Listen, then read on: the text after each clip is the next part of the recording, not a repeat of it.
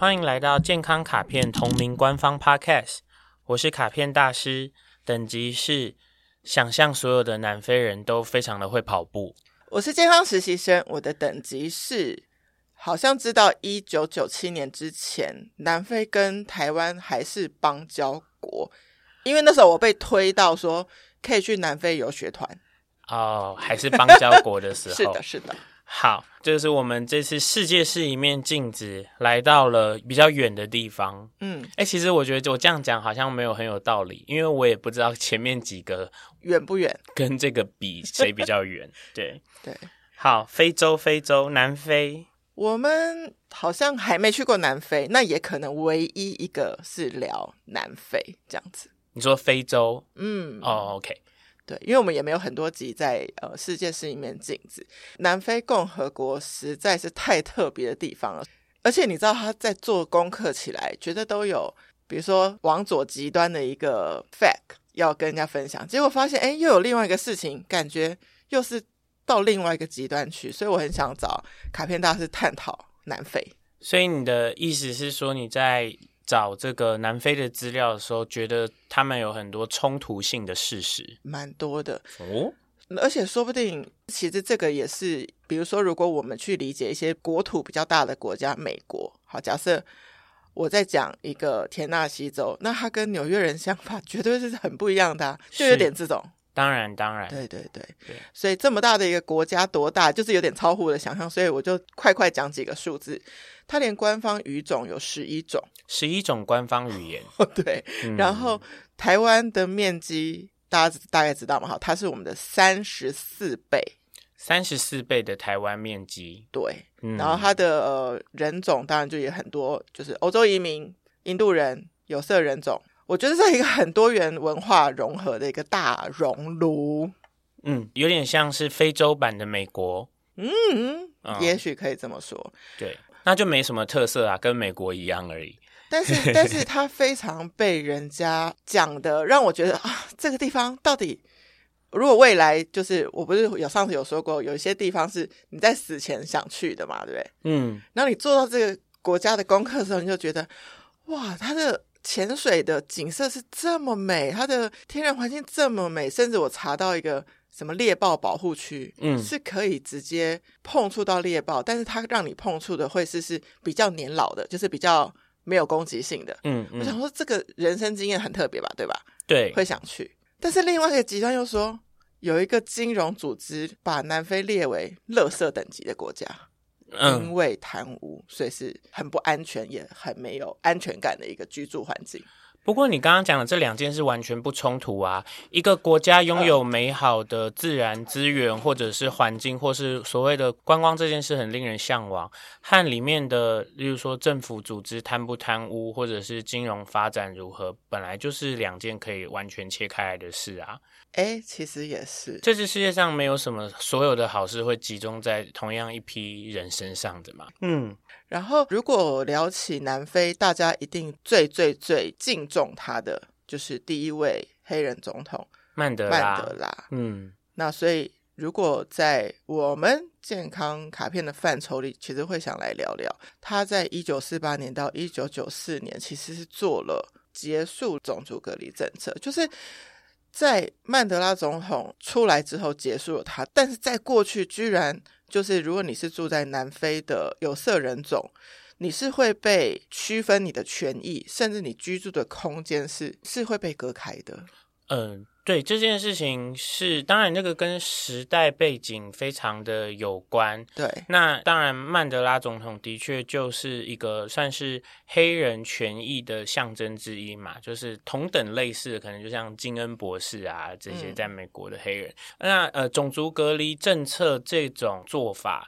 其实，在我来看呢、啊，对，不是这世界上本来就不是只有南非有类似种族隔离政策这个行为。呃，即使是，哎，我们请问世界是一面镜子，我们会提到新加坡吗？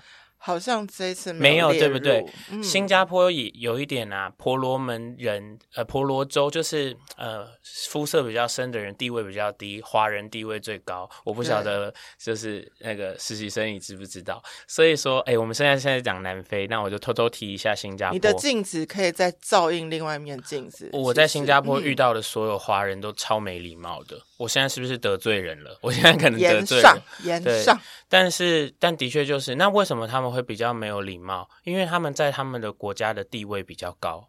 这就跟你有一集讲到了，就冲突了嘛。你不是说我们人至少要把自己放成跟别人一样重要？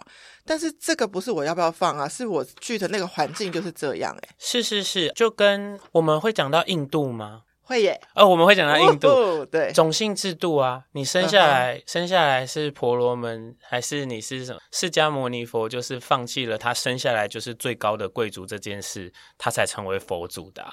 那你可以用一种更大的方式来看啦，就是说为什么人会把人区分开来？对，就是最烂的、最小的点，就是他看不顺眼。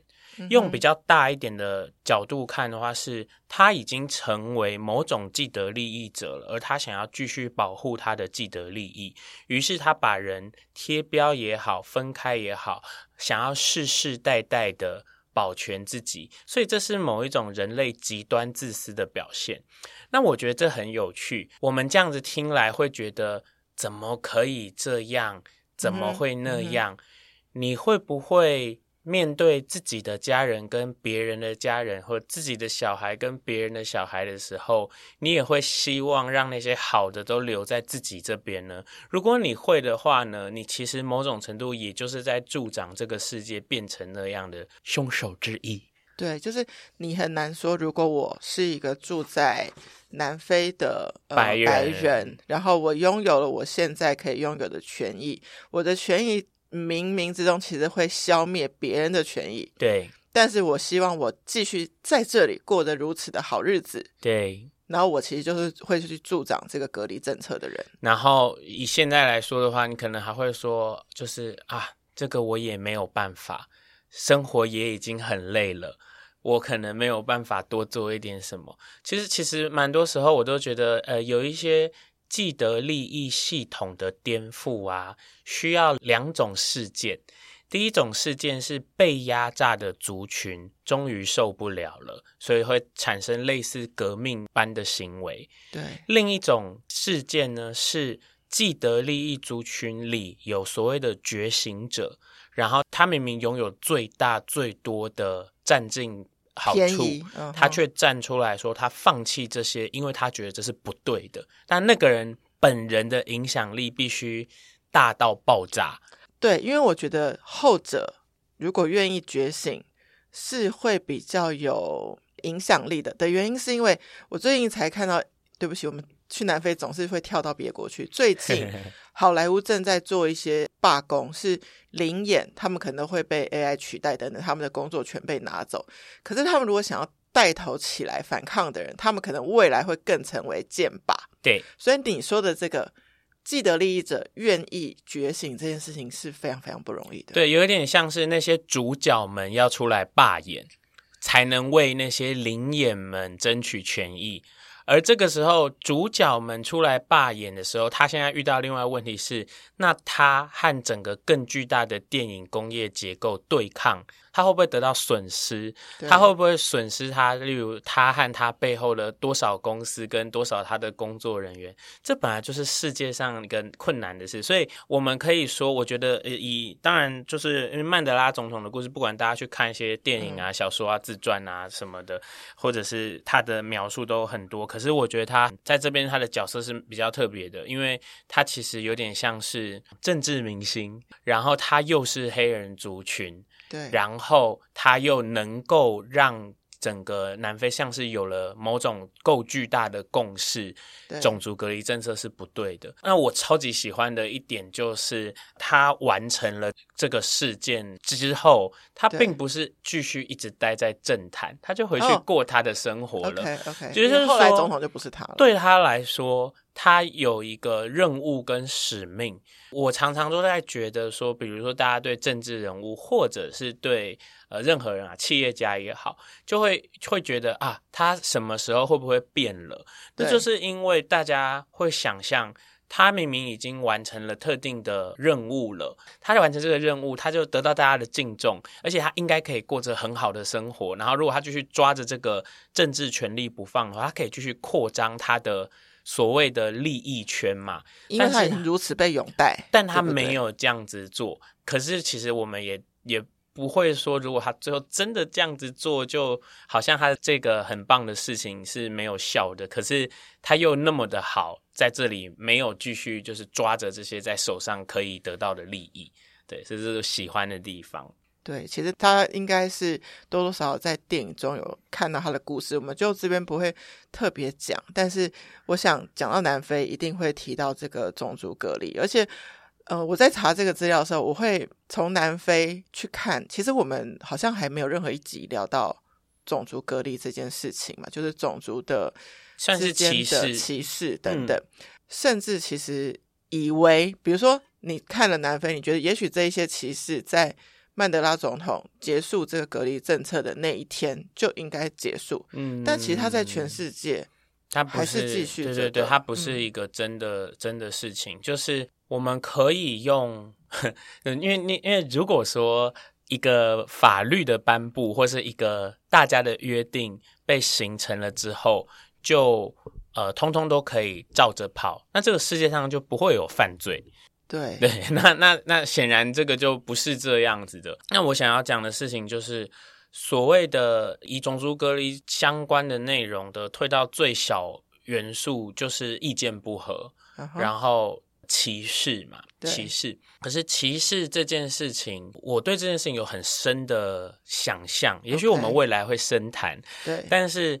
其实所谓的歧视啊，就是我有一个很特别的方法讲，叫做把自己的意见看太重要了。嗯哼，就是我觉得我的意见凌驾他人的意见，嗯哼，然后当没有所有的人都支持我刚刚这个想法，就是我的意见凌驾其他人的意见的时候，我居然会做出强烈的反弹，嗯，想要去证明。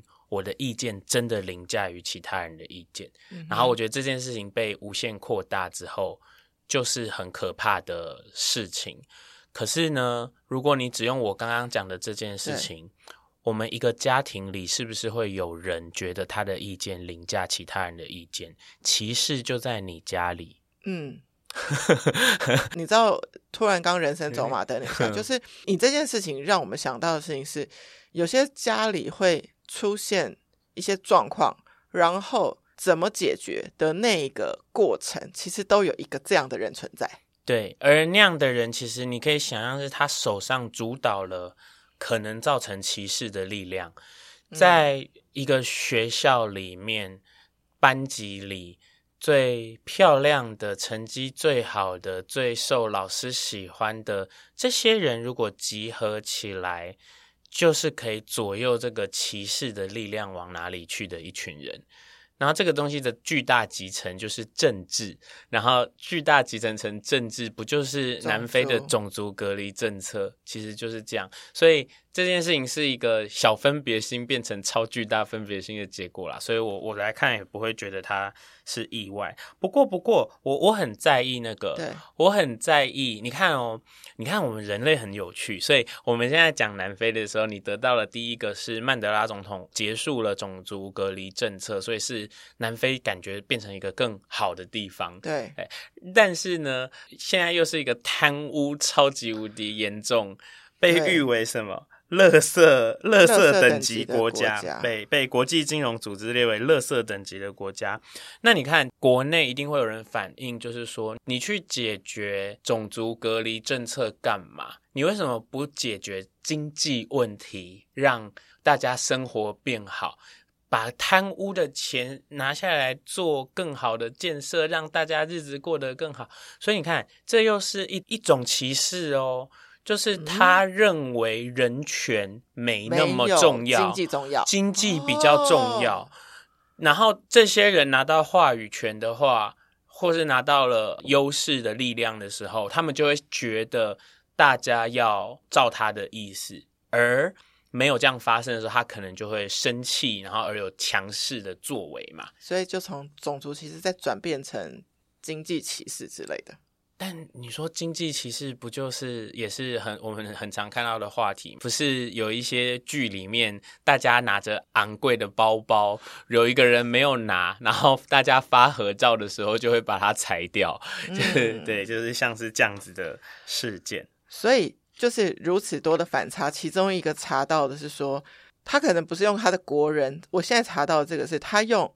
全球外派人士觉得宜居的国家，嗯，适合居住的国家。对，然后他们调查了全球可能是五十二个国家，哦，南非也被排在第四十六，就是也是蛮后面，就大家四十六就是最后六名。对，就是不太愿意去。主要问题是他当然第一，旅游转机很麻烦，治安问题的指数就是很不安全。嗯，然后百分之四十三的受访者觉得他们政治情势不稳定嘛，是倒数第二。仅优于香港，因为大家知道香港的反送中让人家香港现在是政治最不稳定的地方，地方，然后南非是第二名。对，我想讨论的事情是，好，就是会有人，我不知道现在在听的人，因为你知道我们现在的收听国家就是是不是只有限于台湾，所以我们不知道听的听众，你会不会不得不其实是为了你的工作，或是为了你的婚姻，你其实是必须去住到一个也许。被世界说不是这么宜居的地方，嗯，那你是不是依然可以寻求一个环境不那么健康，但是你自己是一个健康生活的方式？呃，如果说这个东西叫做环境是风险高的嘛，对，环境是风险高的话，我一概就是只有给一个很单纯的建议.你的觉知能力和计划性要好非常的多，嗯嗯、对，那。其实我们每一集的 podcast 都一定会提到这件事情嘛。很多事情很无奈，或者是很多事情不是一个人或是你的力量可以改变的。嗯、那你要防御，或者是说你要照顾好自己的第一件事情是你要看见，也就是你要觉察到。嗯、第二件事情是你要真的拿出时间跟力气去做准备。然后有的时候那个准备不是一下下，不是一瞬间，是需要花一点点力气的，就像。我有的时候会鼓励学生要好好运动啊，然后好好睡觉。我说，突然外星人就打来了，你也要跑得比别人快啊。那不是那个时候说啊。我意识到了外星人来了，但是我平常都没有骑飞轮，平常都没有练瑜伽，然后没有那个体能，一走就腰酸背痛，那就是没有。那你跟我说你赚再多钱，你也是赢不了外星人来。所以我我我觉得，如果说那个环境比较风险大的时候，嗯，那个马斯洛的需求理论提到，最下方我们第一个要满足的需求是安全。对对对对，所以所以既然说它不安全，那应该是说我如果一百的力气，我可能至少先拿三成四成力气是让自己尽可能安全嘛。比方说他们就是会出门的时候搭 Uber 啊，等等等等。这个很有趣哦，好像当你知道这个国家是那种危险的时候，你还是有隐隐之道。所以我查的是一个南非的华人，嗯、因为他在那边有个很好的工作机会，嗯、还是得在那。结果他就跟人家说。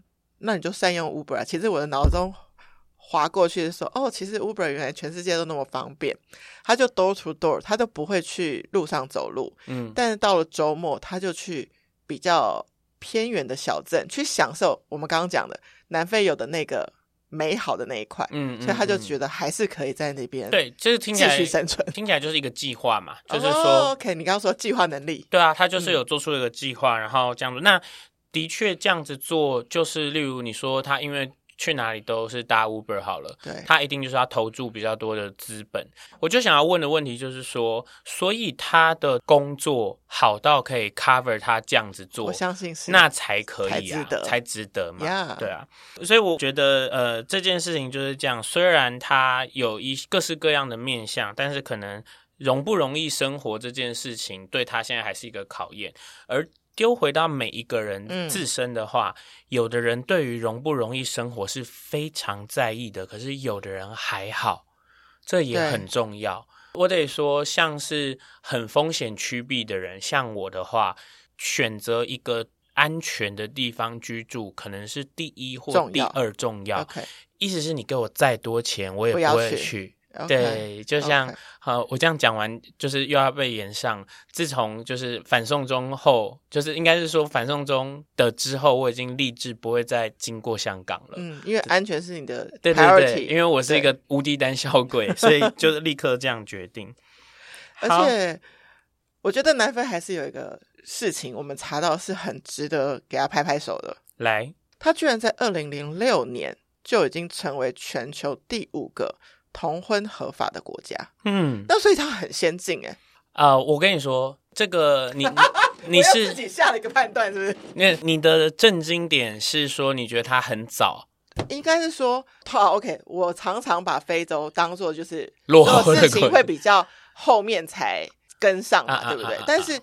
它是全球第五个，哎，表示就前面也没有几个国家做这件事，哎。对，好，那我不会像你那么惊讶的，OK？原因是因为它有两个力道是比较早发生的。对，第一个力道它本来就是文化熔炉区，是是是，它有十一种官方语言，也就是他们国家或社会一定是需要去处理这十一种讲话的人。该要怎么样和平相处？那你就可以各种移民过来的文化，嗯、所以呢，互相尊重文化一定是他们国家里比较强大力道在运作的事情。对，于是乎，这个同婚、同性婚姻这件事情也是在这个范畴嘛，也就是不同的文化、不同的人的需求被照顾到。我还有另一个，对，另一个就是曼德拉总统的关系啊，因为他们已经做过了。某种某种程度更大力道的用人是平等的这个诉求，所以我认为所有在南非用人应该要是平等的诉求推进的东西，跟其他国家比，它都会大非常多。它力道，它已经已经处理了，已经全民全民被灌注过了意识这个议题了。所以其实我我有的时候会觉得，就是还是会希望有一些很好很赞的事情，就是很好很赞的事情可能不能赚钱，可是很好很赞的事情。会让大家变好以后，大家可能可以赚多点钱。那我就会觉得，像这种事情，应该要从国家政府啊、教育啊的角度力道下足一点。对，力道应该要下很大，可是很困难，因为就是他还是会想着说、嗯、啊，这个不能赚钱啊。你这样就解答了我查资料的一个疑问，因为如果你去查南非的信仰，嗯，他们在基督教信仰的人口是高达百分之七十八。嗯嗯嗯，所以这个感觉要。赞成同婚是哦，我知道你的意思，是很难的。可是你就可以想象的事情，就是说，某种程度上，这七十八 percent 的基督徒，他们讲十一种语言哦，嗯，然后他们从老中青一代这样过来里，有人是经历过种族隔离，然后接着种族隔离移开，然后再碰触这个议题，所以他们历史脉络就不一样嘛。你可以想象的事情是，如果硬要说我们从南非上面可以看到，什么？我觉得就是你有发现吗？更早一点，不管是说有没有像曼德拉总统这种很了不起的人物发生，但是有一些早期埋下的力量，会推动后来的很多事情。这个、这个在这一个国家很有感，对，非常有感。然后，那你就可以想说，其实你。不管你现在人生在哪一个阶段，你也应该要早期的为自己埋下一些力量，于是你才能在后面哇，有人鼓掌。我们 podcast 录到一半，有人鼓掌，真的，所以你才能够在你需要这个力量去推进或是面对的时候，它能够帮你准备到更好啦。嗯。谢谢收听今天的节目，欢迎在 Apple Podcast 留下五星评价，或是把这集连接分享给需要的朋友。最重要的，欢迎到健康卡片 Instagram 留言给我，提问任何健康相关的问题，卡片大师将在后续的节目中为您解答。Healthy Gacha，Healthy Gacha，我还是想去彩虹国度看猎豹。世界是一面镜子，下回见，拜拜。拜拜。